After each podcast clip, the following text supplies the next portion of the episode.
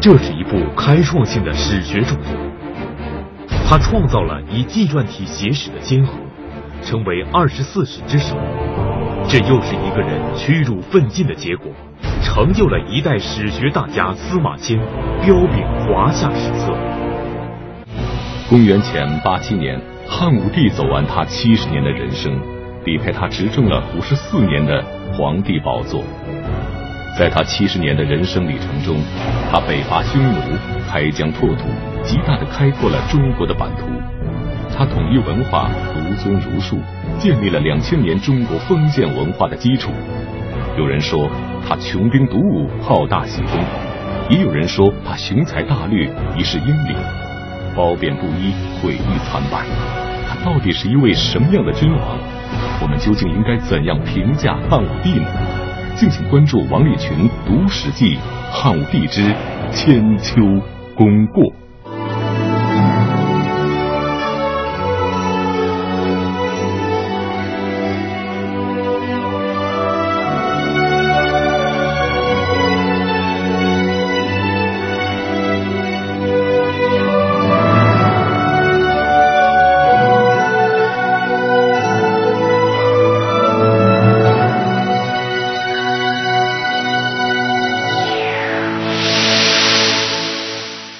汉匈作战的三大战役：河南之战、漠南之战、漠北之战，全部是汉武帝亲自部署、亲自指挥的。所以我们在军事史上，大家忽略了汉武帝这么一个军事统帅。他能够成就他一生的武功，除了魄力以外，他是整个汉匈作战的最高统帅。还有一点就是精神。作为一个农耕民族，对付游牧民族，这个在中国历史上打了无数次。汉朝打，是吧？到了唐朝也有这个问题，宋朝、呃元朝到清朝都存在一个农耕民族跟游牧民族的战争问题。在所有这些战争中间，只有武帝这个时期打的顽强，打的勇敢，是后来的历朝历代赶不上的。所以武帝时期啊，它确实是一个很了不起的一个时期，也是中华民族一个上升时期，是一个民族精神高扬的一个时期。所以这是几个方面，我们看出来武帝确实贡献很大。汉武帝在位的五十四年里，有四十四年的时间在对匈作战。这一时期，武帝一朝涌现出了像李广、卫青、霍去病这样被后人称道的武将。同时，连年的战争也让武帝一朝的百姓饱受战争之苦。一代史家司马迁不可能面对战争之苦无动于衷。那么，对于汉武帝的对匈作战，司马迁是如何评价的呢？我觉得司马迁当时很为难，他是两难啊。司马迁在《史记》中间对汉武帝的这个对匈作战呢，他持一种两难的态度。第一。汉这个司马迁在《史记》中间专门写了一个匈奴列传，他把匈奴人说成是皇帝的后裔。司马迁在《史记》中间一个非常了不得的观点，就是他认为所有那些中国境内那些民族，包括匈奴在内，都是皇帝的后裔。我们现在都说炎黄子孙，最早提出来我们国内各民族共同祖先的是司马迁，这是个很了不得的观点。至于。真的是不是另当别论？因为这个关于这个人类的起源问题，现在说法非常多。世界上到底是有一个人、两个人，然后产生出来一窝人，还是有一批人再产生了一批人？这个现在都说不清的问题。但是我们至少可以看得出来，这个司马迁认为，匈奴人跟汉族人是共同祖先，有一个共同的祖先是皇帝。这是一个战争定位的问题啊，也是个民族定位的问题。所以他把汉匈战争看成是一个国家之内两个民族之间的战争，这是司马迁的一个基本观点。而这一点呢，本来两个民族应当和平相处、互通有无，结果最后两个民族闹的是打起来了，打了那么多年，双方都付了很高的代价。应当说，在这点上看，司马迁明显的不太赞成两个民族长期的这种鏖战，这是一点。再一点呢，我们没有讲过《史记》的八书，《史记》我们主要讲的是列传和世家，没有讲八书。史记有一书叫《平准书》，《平准书》中间，司马迁详细的记载了武帝连年的征战给百姓带来的痛苦。因为这个大家都现在都很容易明白，打仗是烧钱呐。你知道那一个导弹值多少钱呢？武帝时期他那个打仗当然没有用导弹，但是他的军费包括什么呢？包括军饷，包括粮军粮，包括武器装备，包括赏赐，赏赐也是一大头啊。将领得赏，士兵们也得赏，这赏赐也是大头，这个花钱是无数的。所以，长期的战争给经济上必然带来损失，这是毫无意外的。再一个的话呢，这个司马迁对武帝的选将有看法。这个《史记》中间专门记载了这么一段话，说：“玉侯宠继李氏，拜李广利为二师将。”汉武帝非常宠幸李夫人，所以为了让李夫人的哥哥封侯，就让他怎么样呢？让他领兵出征，出征其实这个仗打仗的目的呢，并不是一个很值得打的仗争，无非到大渊去取那个宝马，为了取回来汗血宝马，让李广利出征，结果李广利很不争气，打的这个战争的损失很大。后人对这个是有评论的，司马迁对这个事情不同意。我下面引一首很有名的诗。就是宋代著名文学家跟政治家王安石写的一首诗。王安石这首诗的诗名就叫《汉武》。壮士悲歌出塞贫，中原萧瑟半无人。君王不负长陵月，直欲攻城赏汉臣。这个诗说什么意思呢？他说这个壮士悲歌，出征的将士啊，唱着悲凉的歌。出塞频频繁的出去打仗，中原萧瑟半无人。长期出去打仗，导致中原地区人口减半。这个话，王安石这个话不是他说的，真正说这个对匈作战导致人口减半的是《汉书》这个班固在《着地记》后边写的几句话：“君王不负长陵月，长陵是汉高祖的陵墓，汉高祖当年。当年汉高祖有一个乐法叫白马盟誓，就非刘不王，非公不侯，所以要让李广利封侯，就必须让他出出征，所以这叫君王不负长陵月，直欲攻城赏汉臣。很明显，王安石写这首诗是批判汉武帝的，特别是批判汉武帝为了让李夫人的哥哥封个侯。不惜发动战争，这个评价也应当说是很中肯的，和司马迁的评价是一致的。汉武帝在位的五十四年里，他开创了不少的第一。他是第一个用儒家思想统一中国文化的皇帝，也是第一个兴办太学、培养人才的皇帝。正是汉武帝的这些第一，给后世中国带来了巨大的影响。儒学从汉武帝时期开始，由民间思想成为官方思想，成为影响中国人的核心文化。也是从汉武帝开始，朝廷开始大规模的进行人才培养。那么，对于汉武帝文治方面的贡献，王立群先生又是如何评价的呢？历代皇帝都知道，一统江山易，聚拢人心难。要想把人心统一起来是非常难的。汉武帝在千古文治方面做的最大的贡献就是尊儒。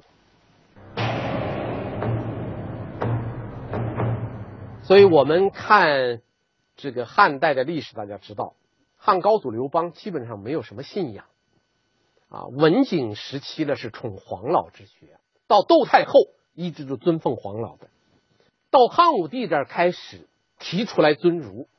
但实际上，汉武帝这个人是个不受约束的人。这个人呢，就是说啊，就假如说汉武帝生到今天，也属于那种比较不守、不遵守规范的那种人，他是个性很张扬的这样的一个人。他说的尊儒，实际上是王道、霸道交错运用。王道就是儒家，霸道就是法家。汉武帝是儒法并用，他尊儒家是讲究一个封建的等级秩序，他用法家，他要严惩贪官污吏，他是王道霸道交错运用的这么一个皇帝。所以说，我们今天要说汉武帝罢黜百家，独尊儒术，这个表述并不十分准确。他尊儒是对的，百家他并没有废。啊，百家之学，你比如法家，他还在用啊，并没有完全废。这一点对对后世来说却是贡献非常之大。这种做法培养了中国两千多年以来以儒生为主的文官队伍，而且给学而优则仕提供了一个条件。我们现在一直到这，学而优则仕，读书做官。读书做官，实际上武帝这个时期的真正才开始了，所以他对后世的影响是从这个方面来讲，影响非常之大。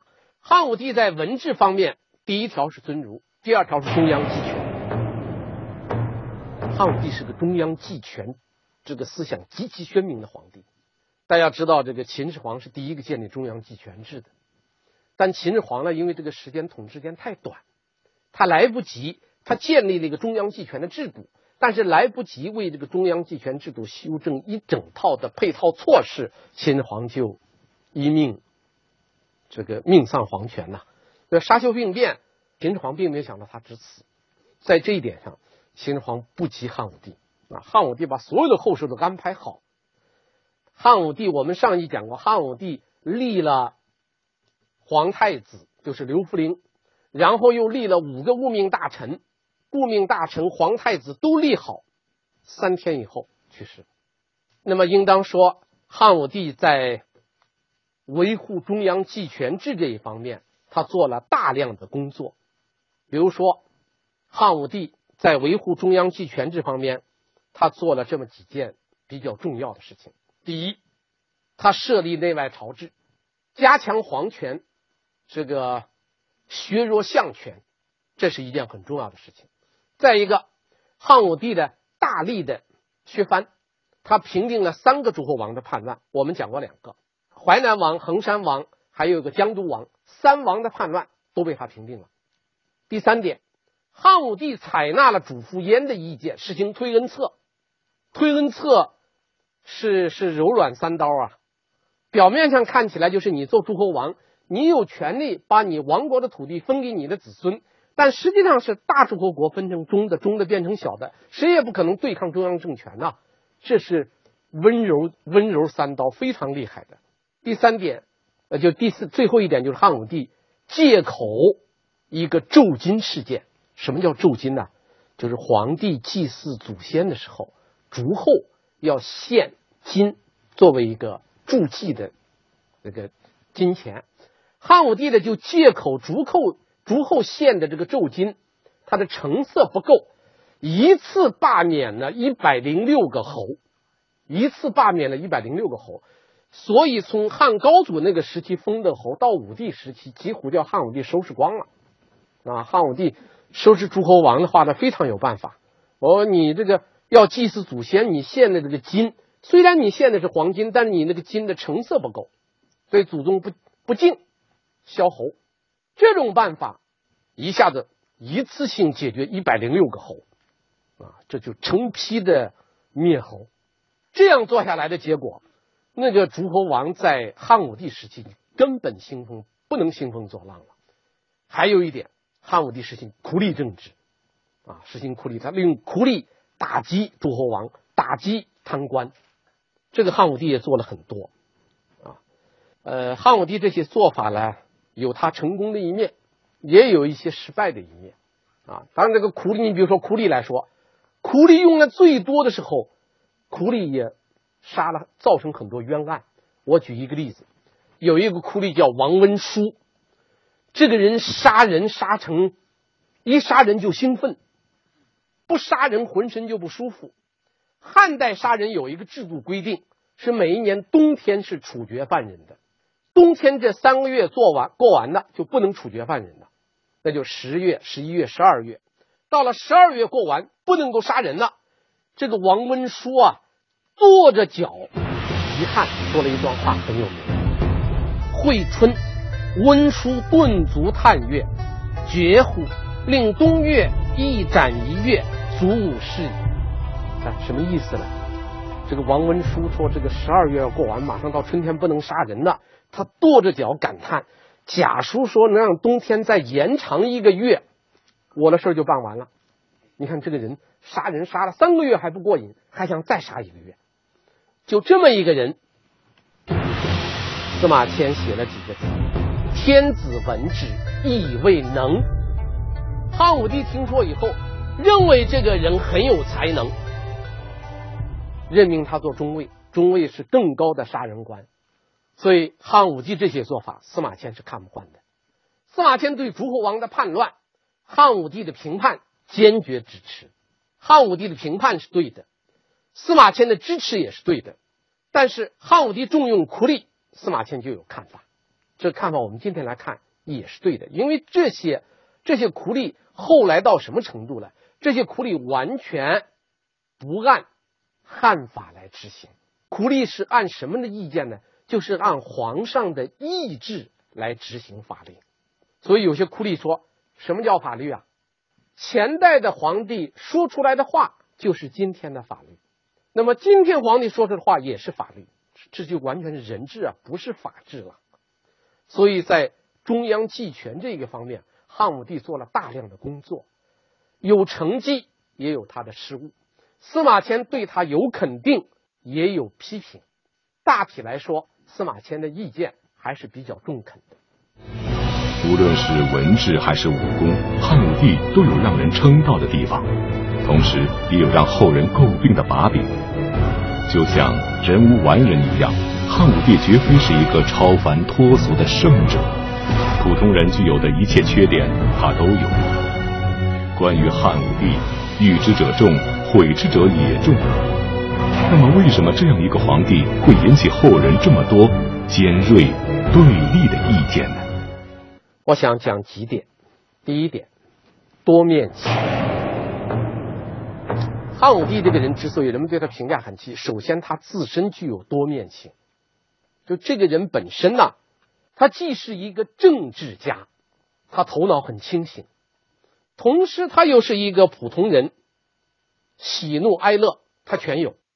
他既是一代明君，他知道自己肩负的历史重任，同时呢，他又是一个昏君，杀伐任性。你看我们讲那个五谷之祸，先杀那些不帮助，呃，先杀那些帮助太子的人。反过来为太子平反，再杀那些帮助他平这个平太子之乱的人，他是左边杀一刀，右边杀一刀，两边杀。所以汉武帝这个人的话呢，应当说的话呢，他具有两面性。这个人他这个，他既是政治家，又是凡人；既是明君，又是暴君。那这样一来，人们对他评价很容易造成歧义。看到明君的肯定他，看到暴君的肯定批判他。他本身就具有多面性，这是非常重要的一点。我们讲他的多面性，还可以看看汉武帝和他的女人的关系。汉武帝身边的女人不断啊，他对女人好不好呢？你们就很难说了。当年他对卫子夫多好啊，喜欢上卫子夫，马上就把他的弟弟卫青给提拔上来了，而且马上让卫青带兵出征。喜欢上卫子夫，那跟着阿娇就在下台。啊，阿娇就得去长门宫，多喜欢呢！但是反过来到晚年，坏了，卫子夫最后是自杀了，卫子夫的孩子几乎都死光了。他对钩弋夫人多喜欢呐！他六十一岁得到十几岁的钩弋夫人，非常喜欢。但是他到他七十岁即将死之前，他还把钩弋夫人给杀了。所以他对女人可以说是无微不至，非常好。但是他翻脸就就敢杀人。他最喜欢的人，他马上他为了江山，他在所不惜的杀美人。所以在汉武帝那，江山美人的选择太明确了，要江山不要美人。哈，汉武帝就是这么一个具有多面性的人。再比如，对这个有才能的人，汉武帝是既用人才又用佞人。他用的最坏的一个人就是江充。我们讲五谷之后讲过，他的晚年对江充那么信任，结果江充兴风作浪，搞了一个那么大的晚年的父子的悲剧。信任江充的结果啊，所以他是一个信用小人的人。